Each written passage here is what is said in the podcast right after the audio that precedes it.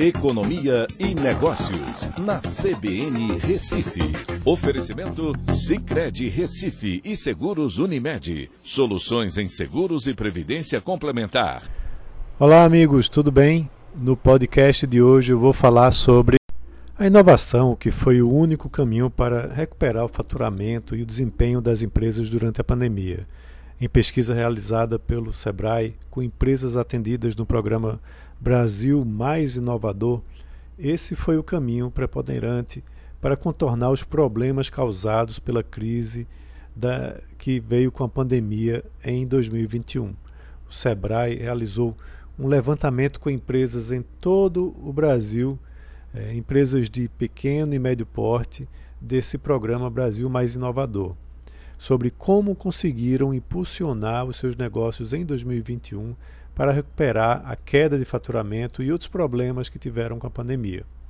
As mudanças mais importantes têm muito a ver com a mudança na cultura empresarial, a melhora do atendimento, na qualidade dos produtos, redução de desperdícios, aumento das vendas, inserção em redes sociais, redução de custos e uso mais eficiente de água e energia. As dificuldades impostas, inclusive pela inflação, que foi muito mais forte junto aos fornecedores de insumos e que, a medida pelo IGPM, chegou a ficar em 35% ao ano e não foi totalmente repassada para os clientes finais, por conta da queda da renda das famílias, que achatou a margem das empresas. As empresas que desenvolveram um ambiente adequado ao perfil do público priorizaram um atendimento de qualidade, não criaram burocracias para o consumo e criaram um canal de comunicação adequado para relacionamento e divulgação de futuras promoções, obtiveram mais sucesso. A melhoria dos produtos envolve a contratação de consultores e o uso de laboratórios para desenvolver protótipos. Os desperdícios podem ser evitados com a adoção de padrões e rotinas de compras de insumos, por exemplo, bem como sua organização em previsão de consumo, evitando o excesso de estoque.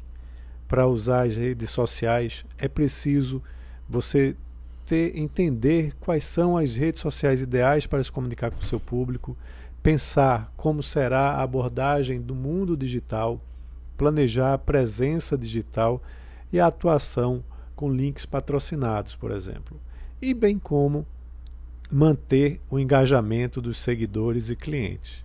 O empresário, independentemente do seu porte, precisa estar em constante evolução para poder superar os diferentes momentos do mercado, principalmente no Brasil, quando flutuações de mercado internacional e crises domésticas estão sempre impactando o resultado do seu negócio.